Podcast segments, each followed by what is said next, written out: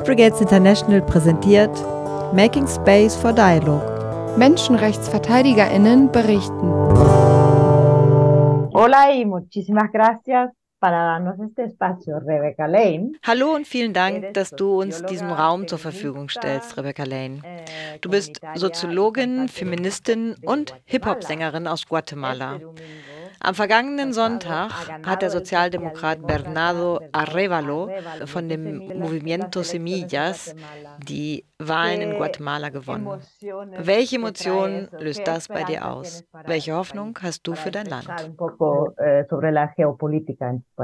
Eh. Bueno, pues yo creo que mm, es como una felicidad, ilusión, esperanza, que son emociones que normalmente Nun, ich denke, es ist so etwas wie Glück und Hoffnung. Das sind. Emotionen, die wir la normalerweise nicht mit dem Eintritt von 70 años Regierungen in Verbindung un bringen.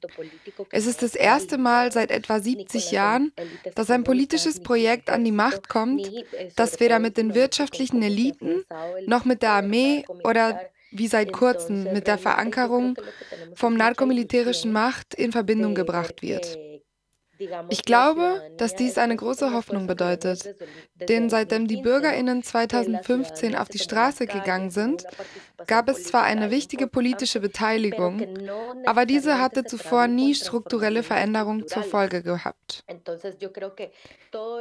Es ist die Gruppe desde 2015 derjenigen, die es durch ihre Proteste seit para crear 2015 geschafft haben, ein politisches Bündnis zu artikulieren und jetzt haben sich die Menschen durch die Wahl positioniert, was meiner Meinung nach ein Instrument ist, von dem viele Menschen dachten, dass es in dem Kontext, in dem wir uns befanden, nie etwas ändern würde. Ich bin also auch überrascht, weil ich nicht geglaubt habe, dass dies in unserem Kontext jemals möglich sein würde. Aber sagen wir mal, neben der Freude, dem Glück und den Emotionen, die das alles mit sich bringt, denke ich auch, dass wir auf eine sehr realistische Art und Weise verstehen und begreifen müssen, dass wir in den nächsten vier Jahren nicht in der Lage sein werden, das zu lösen, was seit so vielen Jahren ruiniert wurde. Ich denke also, dass die un, Regierung eine Menge Leute brauchen wird, die nicht nur innerhalb, sondern auch außerhalb des Landes arbeiten, um sich weiter zu verteidigen. Denn diese Mafias sind immer noch im Staat verankert, 2015 was sie ya se había logrado 2015 bereits zu bereinigen begonnen hatten.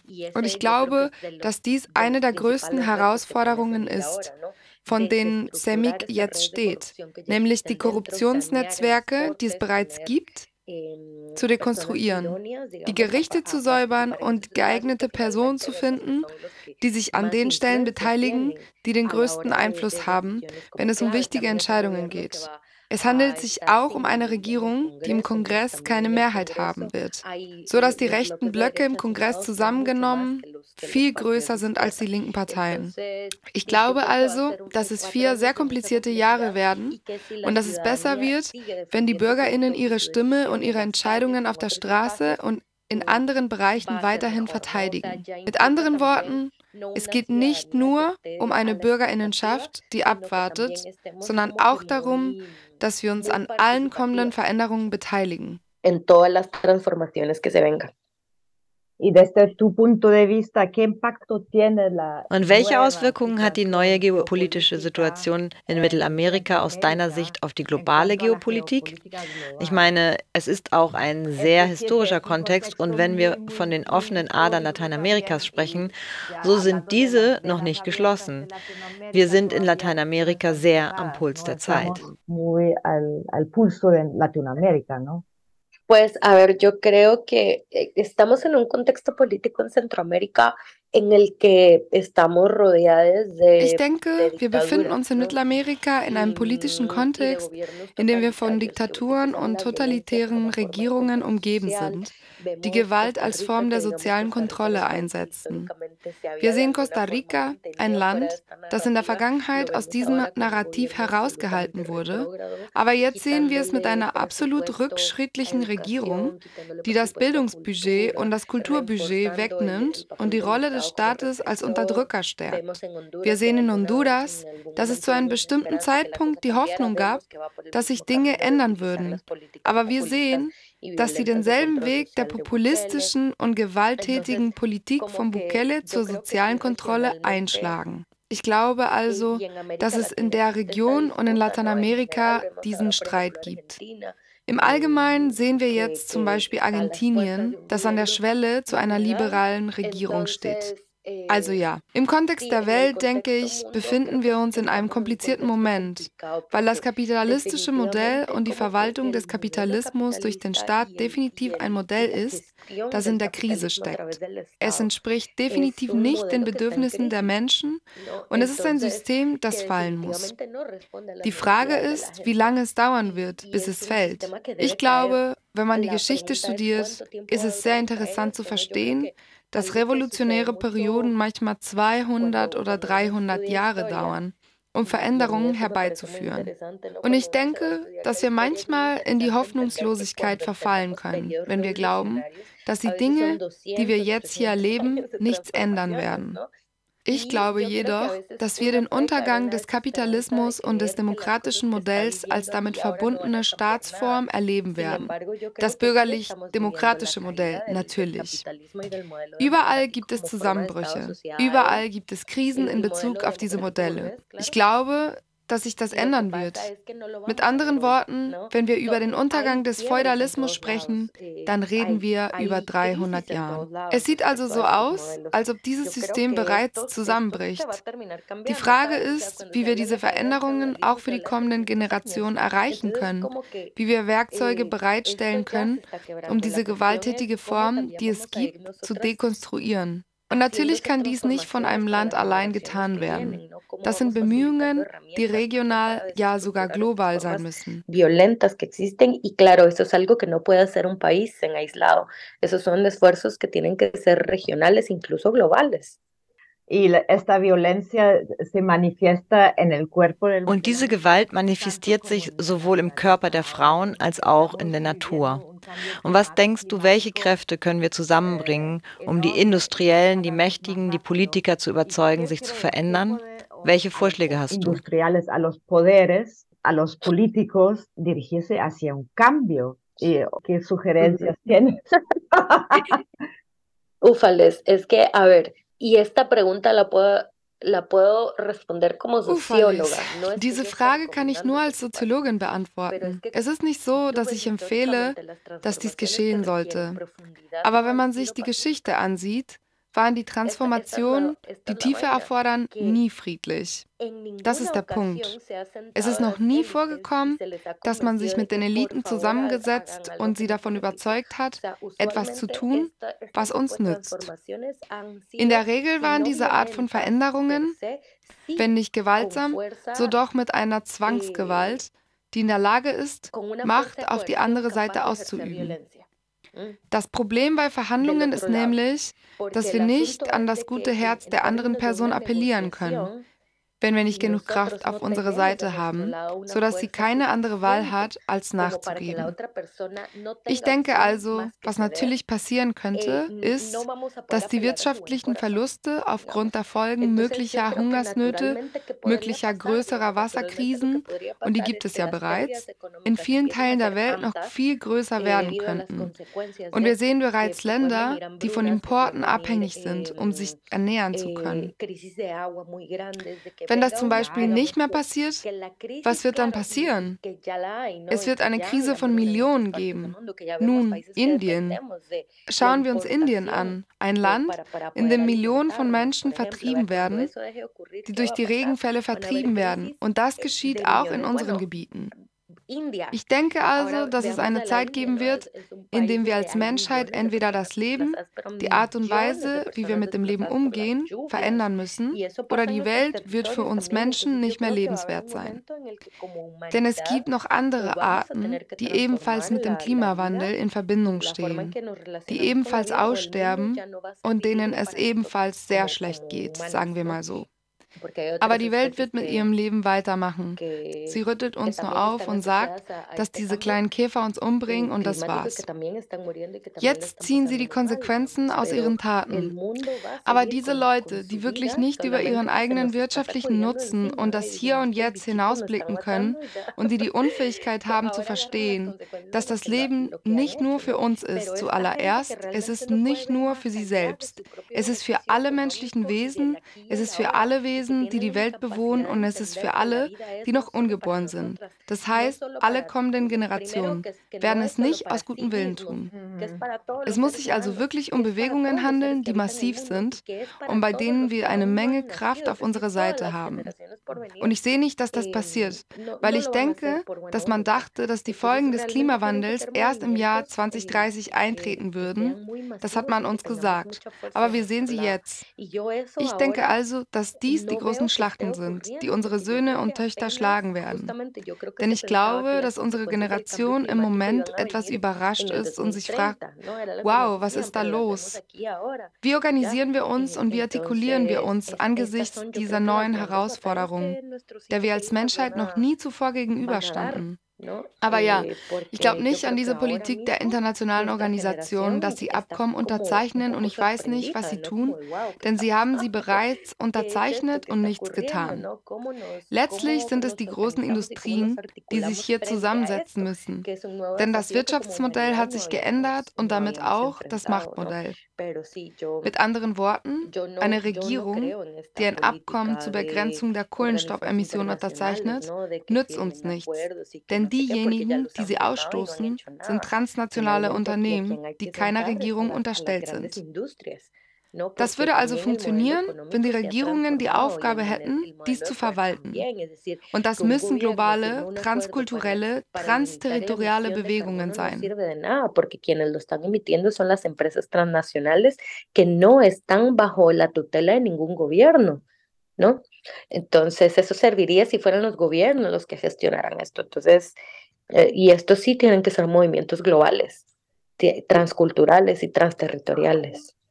Y cómo eh, crear este, Und wie kann man diese Räume der Wiedervereinigung dazwischen schaffen, wo die Menschen, eh, wir, die Menschen des sogenannten globalen Nordens, die diese Probleme im Süden verursachen, uns mit den Menschen des sogenannten globalen Südens verbinden, anstelle immer noch weiter neokolonialistische Perspektiven zu schaffen. Wie kann man diese Begegnungen schaffen, um diese Menschen davon zu überzeugen, diesen Wandel zu unterstützen oder nicht? Ist es eher ein gewaltsamer Kampf oder kann man auch gewaltfrei vorgehen? Denn jedes Mal, wenn soziale Bewegungen wie wir uns theoretisieren, sagen, wir, äh, sagen sie uns, dass wir Theoretiker sind. Also halten sie uns mit Repressionen auf. Das wird immer stärker. Was ist die Lösung? Mira, yo no puedo dar soluciones, por eso te decía que yo la opinión te la daba como socióloga, entendiendo la historia, no diciendo yo. Ich kann leider keine Lösungen anbieten. Deshalb habe ich gesagt, dass ich meine Meinung als Soziologin sage, die die Geschichte versteht und nicht sagt, dass dies das ist, was sie tun müssen, weil wir in dem Kontext, in dem wir uns befinden, nicht wirklich in der Lage sind, eine Molotow-Bombe auf ein transnationales Unternehmen zu werfen, wegen den Auswirkungen, die dies für die Individuen bedeutet, die sich darauf einlassen werden. Mit anderen Worten, in Europa gibt es zum Beispiel auch einen Vormarsch der Ultrarechten und der Hyperüberwachungsgesetze, die genau darauf abzielen, große Bewegungen wie die Gewerkschaftsbewegungen zu zerschlagen. Bewegungen, die es viele Jahre lang geschafft haben, die Menschenrechte zum Paradigma zu machen, von dem aus die europäische Legislative und die Staaten gewissermaßen organisiert wurden. Aber jetzt ist es ihnen gelungen, einen Entwurf zu erarbeiten. Durch diese Gesetze werden sie nicht mehr in der Lage sein, es zu tun, weil sie unter Beobachtung stehen. Ich glaube, dass es eine andere Art der Veränderung gibt, die viel langfristiger ist. Und das ist die kulturelle Veränderung, die, wie ich glaube, von vielen Menschen angestrebt wird. Das heißt, durch Musik, durch Bildung, sogar durch Erziehung. Wir sehen diejenigen unter uns, die ihre Erziehung, ihre Mutterschaft, ihre Vaterschaft auf der Grundlage anderer Werte, die wir gelernt haben, ausüben. Und wir leisten, sagen wir, die Arbeit, Kinder dabei zu begleiten, ihre Rechte und ihre Selbsterkenntnis einzufordern. Und zwar auf eine Weise, zu der frühere Generationen nicht in der Lage waren weil sie in einem militarisierten Kontext aufgewachsen sind. Und damit meine ich alle unsere Gesellschaften, denn dieses Paradigma der zivilen Demokratie gibt es noch nicht sehr lange auf der Welt. Ich meine, in historischen Zeiten schon, aber wir haben nicht einmal 100 Jahre zivile Regierungen irgendwo auf der Welt. Sie sind alle direkt mit dem Militär, mit Diktaturen, mit territorialen Besetzungen, Kolonialismus und Neokolonialismus verbunden. Eh, ich glaube also an kulturelle Veränderungen. Das heißt, das, was ich vorhin gesagt habe. Wenn ein Abkommen unterzeichnet wird, wenn ein Gesetz verabschiedet wird, weil die Menschen nicht davon überzeugt sind, dass dies notwendig ist, dass das Gesetz perfekt geschrieben sein kann. In Guatemala zum Beispiel ist das Gesetz gegen Frauenmorde eines der fortschrittlichsten Gesetze in Lateinamerika, weil es ein politisches Instrument ist, das von Frauen, von Feministinnen, von Juristinnen, die wirklich viel wissen, ausgearbeitet wurde. Aber was passiert? Bei der Umsetzung dieses Gesetzes sind die Betreiber des Gesetzes absolute Machos, Männer und Frauen. Und sie setzen es auf ihre eigene Weise um. Es ist also das Gleiche, was passieren kann. Sie können ein sehr fortschrittliches Abkommen unterzeichnen, aber wenn die Menschen nicht davon überzeugt sind, dass dies zu ihren größten Nutzen hier und in der Nachwelt ist, ist, spielt es keine Rolle, welches Abkommen, welcher Gipfel, welche Vereinbarung sie treffen, was sie unterzeichnen, welche Gesetze es gibt. Die soziokulturellen Veränderungen sind also von grundlegender Bedeutung. Denn mit oder ohne Gesetze sind es diese Veränderungen, die bestimmte Dinge, die vorher normal waren, nicht mehr zulassen werden. Um ein Beispiel zu nennen. Vor zwei Tagen hat die spanische Frauenfußballnationalmannschaft gewonnen. Vor zehn Jahren hätten wir uns nicht einmal vorstellen können, dass der Frauenfußball einen solchen Aufschwung nehmen würde, wie es jetzt tut. Was geschieht? Der Chef der Fußballliga küsst die Kapitänin. Ja, und was passiert? Dass die, wie soll ich es ausdrücken, die Empörung, die das ausgelöst hat, hat dazu geführt, dass viele Bereiche von Politikerinnen, von sozialen Netzwerken, von Einzelpersonen, von Frauen, von Feministen den Rücktritt des Herrn gefordert haben. Das hätte es vor 20 Jahren nicht gegeben. Ich denke also, was ist das? Es ist ein Wandel. Es ist ein Generationswechsel, der mit multikulturellen Veränderungen einhergeht. Die Tatsache, dass wir jetzt der Meinung sind, dass der Mann zurücktreten sollte, ist etwas, was vor 20 Jahren nicht passiert wäre. Es gibt kein Gesetz, das ihn zum Rücktritt zwingt. Es ist ein gesellschaftlicher Hohn. Das ist also ein gesellschaftlicher Wandel, den wir hier und jetzt erleben. Wie können wir nun diese Empörung auch in andere Räume und an andere Orte tragen? Den Blick auf andere Räume richten. Denn natürlich ist es das, was wir verstehen, was passiert. Wie ein Freund von mir in den Netzwerken sagte, das ist das, was wir sehen, Stellen wir uns vor, was wir nicht sehen. Ich meine, wie viele olympische Athleten haben zum Beispiel angezeigt, dass sie von ihren Trainern missbraucht worden sind. Dies und das und jenes. Es gibt also eine Menge Dinge, die wir in Bezug auf die Beteiligung von Frauen an vielen Orten nicht sehen. Die Tatsache, dass es zum Beispiel mutige Frauen wie Simon Biles und das US-Turnteam gibt, die sich zu Wort gemeldet und gesagt haben, dass uns das schon so lange passiert, bringt sie in eine sehr verletzliche Situation. Aber es eröffnet auch diese Art von Gespräche, sodass diese Dinge, die passieren, nicht gesellschaftlich zulässig sind. Und das ist es, was wir mit soziokulturellen Veränderungen anstreben, damit das, was wir heute als normal ansehen, in zehn Jahren absolut nicht mehr der Fall sein wird. Mit anderen Worten, wie willst du mir in zehn Jahren zum Beispiel sagen, dass es Golfplätze gibt, die das ganze Wasser verschlingen, wenn es nebenan Gemeinden gibt, die kein Wasser haben? Das darf nicht sein und das ist gesellschaftlich verpönt. Es gibt bereits Städte auf der Welt, in denen das Wasser rationiert wird. In Guatemala City, wo ich wohne, bekommt man nur noch ein oder zweimal pro Woche Wasser. Wie können wir also diesen soziokulturellen Wandel herbeiführen, damit diese Dinge, die so normal sind, nicht mehr normal sind? Und das ist sehr wichtig und dafür brauchen wir keine Gewaltanwendung. Im Gegenteil. Wir müssen viel mit diesem Gefühl arbeiten, dass ich alles verbrennen möchte. Und man muss innerlich arbeiten, um andere kreative Wege zu finden, andere Wege, die an Zärtlichkeit appellieren, die an eine andere Form der Elternschaft appellieren. Mit anderen Worten, wir müssen unsere Kraft aus Bereichen schöpfen, von denen wir nicht wussten, dass wir so viel Kraft haben. Trabajar con ese sentimiento de, ah, quiero salir y quemarlo todo y que chinguen todo su madre.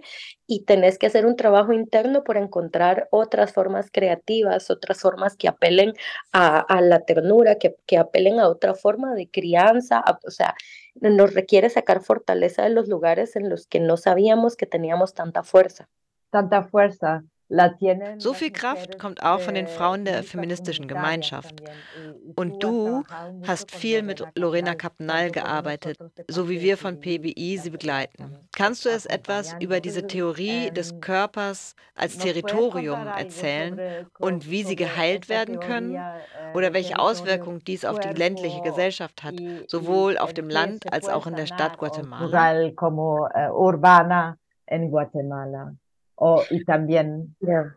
Bueno, mira, yo no puedo, yo no puedo hablar de esto en primera persona porque realmente yo no soy eh, una feminista comunitaria, en el sentido de que yo Ich kann nicht in erster Person darüber sprechen, weil ich nicht wirklich eine kommunitäre Feministin bin. In dem Sinne, dass ich nicht Teil dieser Frauen bin, die an diese Bewegung glauben. Ich glaube zutiefst an das, was sie vorgeschlagen haben. Und ich habe mich in meinem Leben durch das, was sie erzählen und heilen, herausgefordert und verändert gefühlt. Ich kann also nicht die Stimme erheben, um zu sagen, was es ist, denn man muss den Frauen zuhören. Sie sind diejenigen, die die Stimme haben, aber ich kann sagen, dass es für mich als städtische Frau zutiefst transformierend war, zum Beispiel den Vorschlägen zuzuhören, die vom Feminismus aus dem Körper und von der Verteidigung des Körpers als Territorium sprechen. Und auch diese Verbindung, die hergestellt wird, wenn wir uns aus dem Feminismus heraus verstehen, dass die Gewalt, die wir erleben, nicht nur mit unseren Körpern beginnt, sondern dass sie mit der territorialen Gewalt verbunden ist und mit Militarisierung und Kolonialisierung zusammenhängt. Und das ist etwas, das zum Beispiel, um dir ein Beispiel aus meiner Erziehungsgeschichte zu geben, sehr stark war. Denn wenn ich meine Familiengeschichte studiere, verstehe ich, warum es so viele Spuren von Gewalt gegeben hat. Und ich meine natürlich, weil meine Großväter, meine Großmütter in militarisierten Gesellschaften aufgewachsen sind. Unter diesen Bedingungen haben sie den Krieg auf diese Weise erlebt. Die Art und Weise, wie dies in der Erziehung umgesetzt wurde, war natürlich durch Gewalt, durch Autoritarismus, durch Mangel an Zuneigung und Mangel an Verständnis und Empathie für die kleinsten Menschen. Das hat es mir ermöglicht, die strukturelle Gewalt, die es in meiner Familie gab, individuell zu heilen und sie zu verstehen und zu begreifen, um meine Tochter etwas anderes geben zu können. Mit anderen Worten, ich heile hier und jetzt die Gewalt, die ich erfahren habe, die das Ergebnis jahrelanger Militarisierung in meinem Gebiet ist. Und ich entscheide mich hier und jetzt, sie in mir zu transformieren, um meine Tochter etwas anderes geben zu können.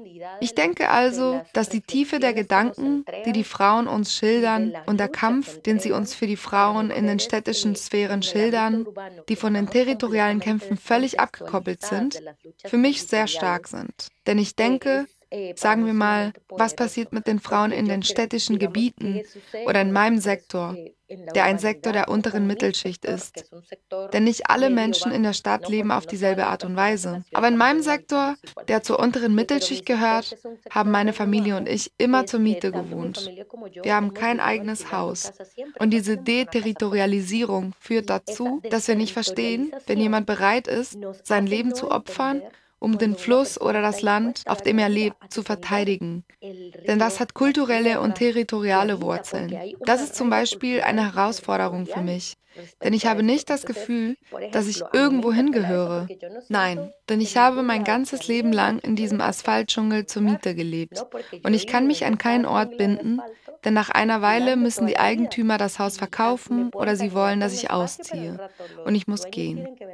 Für mich war es also auch interessant, diesen Spiegel zu sehen und zu verstehen, dass es für uns so schwierig ist, die Verteidigung des Territoriums zu verstehen, weil wir kein Territorium haben. Wie können wir also aus dieser Deterritorialisierung politische Allianzen schaffen, indem wir nichts haben, nichts besitzen und nicht Teil von etwas sind? Sagen wir Besitz weit weg von dieser kapitalistischen Vision. Aber Besitz im Sinne von, ich bin nicht Teil von irgendwas, ich muss mich nicht verteidigen. Und schau dir diese Perspektiven an, um zu verstehen. Natürlich, denn wir drehen das Wasserhahn auf und das Wasser ist da. Man weiß nicht, woher das Wasser kommt. Aber das Wasser, was man dort hat, ist genau dort, im Streit mit den Gemeinschaften, die ihren Körper einsetzen, um es zu verteidigen. Ich denke also, dass es uns auch dazu bringt, unseren Blick zu bewegen und aus dieser Komfortzone herauszukommen, indem wir sagen, ich drehe den Wasserhahn auf und das Wasser ist da. Denn das Wasser kommt nicht mehr. Also müssen wir uns fragen, wo das Wasser geblieben ist und wer verteidigt es. Und wie stelle ich auch meinen Körper in den Dienst des Wassers? Das ist es, was ich mit dir teilen könnte. No, y cómo pongo yo también el cuerpo para la defensa del agua. eso, es, lo que te podría compartir.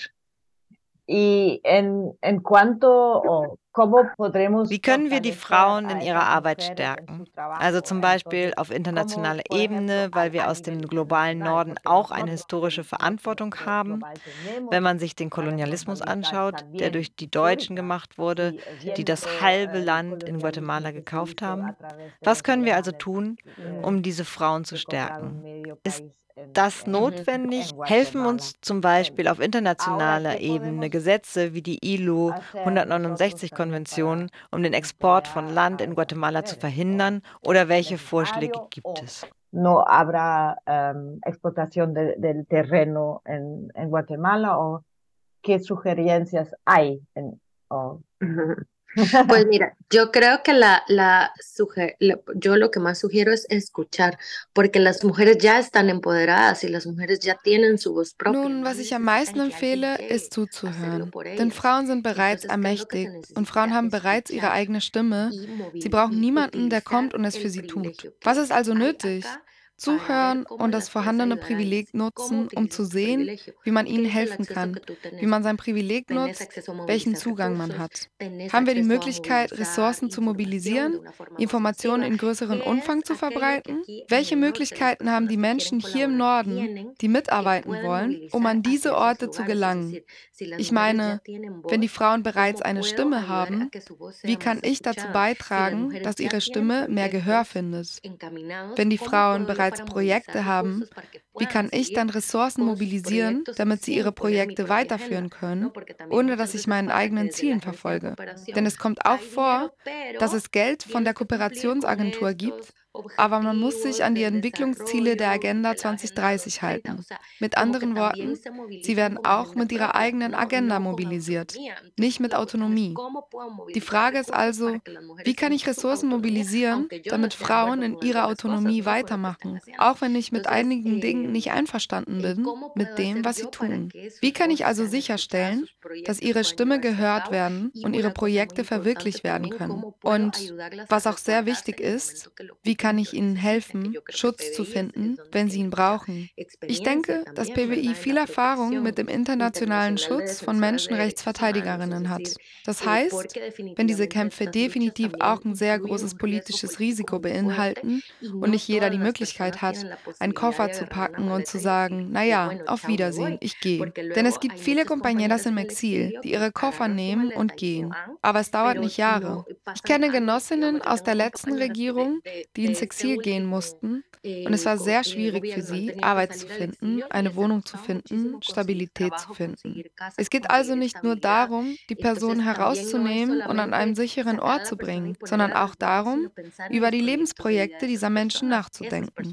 Diese Menschen brauchen dort, wo sie ankommen, eine Gemeinschaft. Wir, die wir hier unterwegs sind, sind super müde und alles, was uns rettet, ist die Gemeinschaft. Das heißt, wenn wir an einem Ort ankommen und uns jemand Essen anbietet und ich nicht an die Straße gehen muss, um zu sehen, wo ich es bekommen kann. Ich meine zum Beispiel gestern, musste ich mit meiner Tochter aus dem Haus ausziehen. Und ich habe das ganze Gepäck eines Monats und ich sage Rosemary, bitte, ich brauche Hilfe. Rosemary sieht, was sie bewegt, um ein Auto zu besorgen und mich an einen anderen Ort zu bringen. Das ist Gemeinschaftsbildung, denn sie weiß und versteht, dass diese Frau in einer fremden Stadt und mit ihrer Tochter unterwegs ist. Diese Gemeinschaftsbildung im Exil ist also sehr notwendig. Und ich sehe, dass es Frauen gibt, die das nicht geschafft haben, vor allem wenn sie in Europa oder in den Vereinigten Staaten sind. Daher müssen auch alle Menschen, die draußen sind, eine Gemeinschaft um diese Menschen herum aufbauen und ihnen dieses Unterstützungsnetzwerk bieten, das so schwer zu erreichen ist, wenn man zum ersten Mal an einem anderen Ort ankommt. Und Einfühlungsvermögen, Einfühlungsvermögen. Eh, necesitan construir comunidad alrededor de estas personas y ofrecerles lo que esa red de apoyo que es tan difícil lograr cuando uno llega por primera vez a otro lugar. Y empatía y... Empatía. Una última pregunta, ¿de dónde sacas tú Ja, genau. Eine letzte Frage. Woher nimmst du die Energie, um weiterzukämpfen? Als Künstlerin hast du natürlich schon die Musik an deiner Seite, aber was gibt dir sonst noch Kraft? Bueno, aquí ahora mi hija. Jetzt ist da meine Tochter. Ich möchte eine Welt aufbauen oder ihr eine bessere Welt hinterlassen als die, die ich vorgefunden habe. Und ihr eine bessere Ausbildung geben als die, die ich bekommen habe. Und mit Bildung meine ich nicht Bücher, sondern das Rüstzeug für das Leben, das ich nicht bekommen habe. Und das setzt für mich eine sehr starke persönliche Arbeit voraus, nicht wahr? Meine treibende Kraft ist also sie. Aber was mich auch bewegt, sind all die Menschen, die sich von meiner Musik begleitet gefühlt haben. Wann immer ich zu Konzerten gehe oder sie mir Kommentare zu meinen Videos hinterlassen oder sie mir Briefe, E-Mails schicken, sagen sie mir, deine Musik hat mir geholfen, aus einer depressiven Phase auszubrechen. Deine Musik hat mir geholfen, aus einer gewaltvollen Beziehung rauszugehen.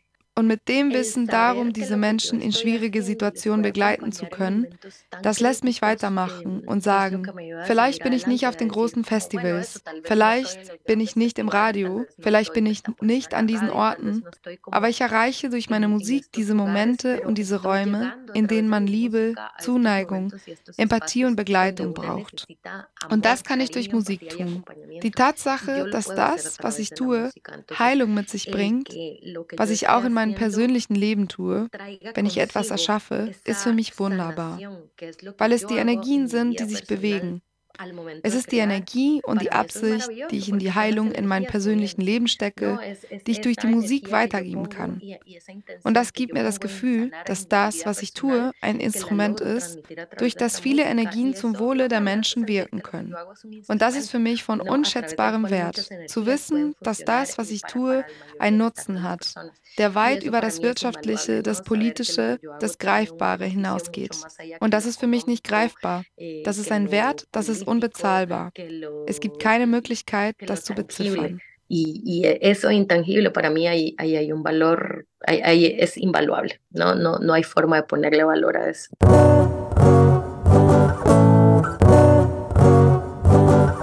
Weitere Infos findest du unter pbideutschland.de.